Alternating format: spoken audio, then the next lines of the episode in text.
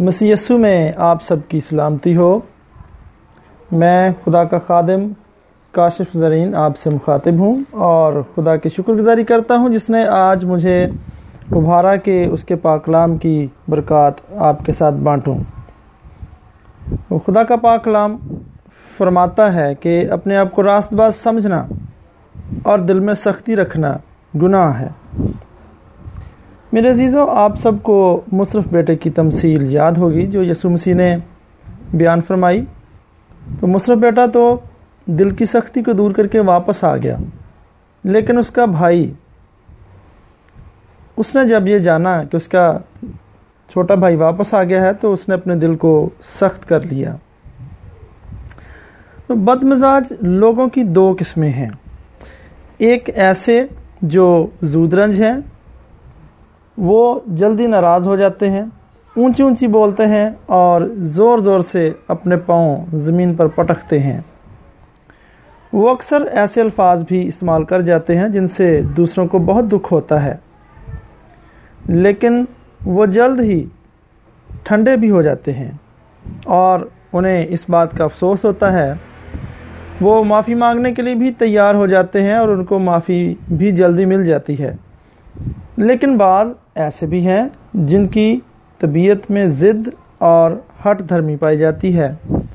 وہ بہت کچھ تو کہتے نہیں، لیکن وہ خاموش اور ضدی ہو جاتے ہیں۔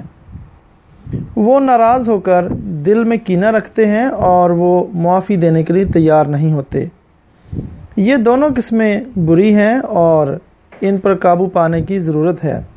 لیکن دوسری قسم پہلے سے اس لیے زیادہ خطرناک ہے کیونکہ دوسری قسم میں انسان اپنے آپ کو راست باز سمجھتا ہے۔ مصرف بیٹے نے گناہ کیا اور اپنے باپ سے بھی علیحدہ ہو گیا۔ اس نے اپنا تمام مال اڑا دیا اور اس کے دوست بھی برے لوگ تھے۔ ہم کہہ سکتے ہیں کہ وہ خود ایک برا آدمی تھا۔ آج ہم اس کے بھائی پر کے متعلق غور کریں گے۔ آپ کے خیال میں کیا وہ اچھا تھا یا وہ برا تھا؟ وہ تو اپنے باپ کے پاس ہی رہا اور اس نے اپنے باپ کا مال بھی ضائع نہیں کیا۔ وہ اپنے باپ کے کھیتوں میں بھی کام کرتا رہا اور اسے اپنی ذمہ داری کا پورا پورا احساس تھا۔ یقیناً وہ ایک اچھا آدمی تھا۔ ہاں اس کا رویہ تو بہت اچھا رہا، لیکن پھر بھی چونکہ وہ اپنے آپ کو راست باز سمجھتا تھا اور اس نے بڑا ضدی ہونے کا ثبوت دیا۔ اس سے اس کے رویے پر بھی برا اثر پڑا۔ اسے یہ معلوم ہو چکا تھا کہ اس کا بھائی گھر واپس آ چکا تھا اور اس کے باپ نے بھی اس کو معاف کر دیا تھا۔ توقع تو یہ تھی کہ وہ بھی اپنے باپ کے پہلو میں کھڑا ہو کر اپنے بھائی کو خوش آمدید کہتا، لیکن اس نے ایسا نہیں کیا۔ اٹھائیسویں آیت میں یوں لکھا ہے۔ یہ غالباً میرا خیال یہ قصہ ہے، لوکا کی جیل پندرہ باب۔ اور اس کی اٹھائیسویں آیت میں یوں لکھا ہے کہ وہ غصے ہوا اور اندر جانا نہ چاہا۔ جب اس کا باپ باہر آ کر اس کو منانے لگا تو اس نے اپنی ناراضگی کی وجوہات بیان کی وہ اپنے آپ کو اپنے بھائی سے بہتر سمجھتا تھا۔ جب اس کے باپ نے اپنے بیٹے کو خوش آمدید کہا تو وہ اپنے بھائی سے حسد کرنے لگا اور ناراض ہو گیا۔ خدا یسو مسیح نے اپنے آپ کو راست باز سمجھنے اور گناہ کے بارے میں کیا کہا ہے؟ دیکھیے، لوکا کنجیل اٹھارہواں باب اور گیارہویں آیت۔ کون ہے جو اس بات سے خوش ہے کہ وہ دوسروں کی طرح نہیں؟ اب متی کی جیل اس کا پانچواں باب اور بیسویں آیت پر غور کیجیے کہ یسو فریسیوں کی راست بازی کے متعلق کیا کہتا ہے، جن کو اپنی راست بازی پر بڑا فخر تھا۔ خداون کو کس قسم کے آدمیوں کی ضرورت ہے؟ یہ پہلا پترس اس کا پانچواں باب اس کی پانچویں آیت میں لکھا ہے۔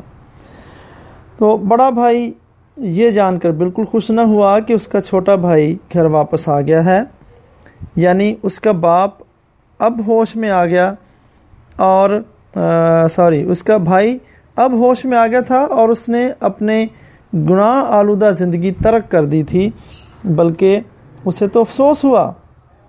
وہ تو یہ چاہتا تھا کہ جب ایک دفعہ اس کا بھائی اپنا حصہ لے کر چلا گیا تھا تو وہ کبھی واپس نہ آتا، تاکہ وہ اپنے باپ کی جائیداد کا واحد مالک ہوتا۔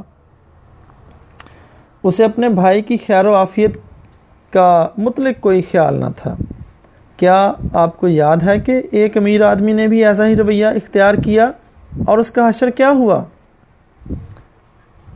اس کا ذکر لوکا کی اس کا سولہواں باب اور انیسویں سے اکتیسویں آیت میں ہے۔ اس کا حشر یہ ہوا کہ وہ پھر اسی رات مر گیا۔ کیا اس نے کوئی برا کام کیا؟ اس نے صرف اپنے بھائی کی کوئی پرواہ نہ کی بلکہ وہ سخت دل ہو گیا۔ بڑے بھائی نے اپنے باپ پر الزام لگایا کہ اس نے چھوٹے بھائی کے ساتھ اس سے بہتر سلوک کیا۔ وہ اس اصلیت کو پہچان نہ سکا کہ باپ دونوں بھائیوں کے ساتھ مختلف طریقے سے اپنی محبت کا مظاہرہ کر رہا تھا۔ چھوٹے بیٹے پر تو وہ یہ ثابت کرنا چاہتا تھا کہ اس کی معافی ہو چکی تھی اور اس کو پھر سے خاندان میں شامل کر لیا گیا تھا۔ یہی وجہ ہے کہ اس کو نئے کپڑے دیے گئے اور ضیافت کا انتظام کیا گیا۔ بڑا بیٹا تو ہمیشہ باپ کے پاس تھا۔ وہ ہر چیز میں حصے دار تھا۔ وہ دراصل اپنے چھوٹے بھائی سے ہر حالت میں اچھا تھا۔ ضدی قسم کے بد مزاج لوگ اکثر اندھے ہوتے ہیں۔ وہ دوسروں سے میل ملاپ نہیں رکھتے اور وہ بہت سی ایسی کمزوریوں میں مبتلا ہو جاتے ہیں جن میں دوسرے نہیں ہوتے۔ بعض اوقات یسو کا بھی بڑا بھائی کہا جاتا ہے، لیکن اس کا رویہ بہت مختلف ہے۔ وہ نہ صرف یہ چاہتا ہے کہ اس کے چھوٹے گنہ گار بھائی واپس آ جائیں، بلکہ وہ تو ان کی تلاش میں نکل پڑا۔ یہاں تک کہ وہ ان کے لیے مر بھی گیا۔ کیوں؟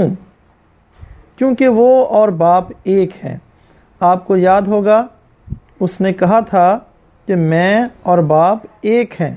اور میرا کھانا یہ ہے کہ اپنے بھیجنے والے کی مرضی کے موافق عمل کروں۔ اگر یسو کا رویہ بھی اس بڑے بھائی کی مانند ہوتا جس کا ذکر آج کی کہانی میں ہے، تو میرا اور آپ کا حشر کیا؟ سو، ہم شکر گزاری کرتے ہیں کہ یسو ہمارا ایسا بڑا بھائی ہے جو ہمارے ساتھ پیار کرتا ہے اور جب ہم خدا کے پاس واپس آ جاتے ہیں تو وہ اس بات پر بالکل ناراض نہیں ہوتا۔ سو میری دعا ہے کہ خدا آپ کو اس بات پر عمل کرنے کا فہم اور توفیق بخشے کہ آپ آسمانی باپ کے پاس واپس آ جائیں۔ آمین۔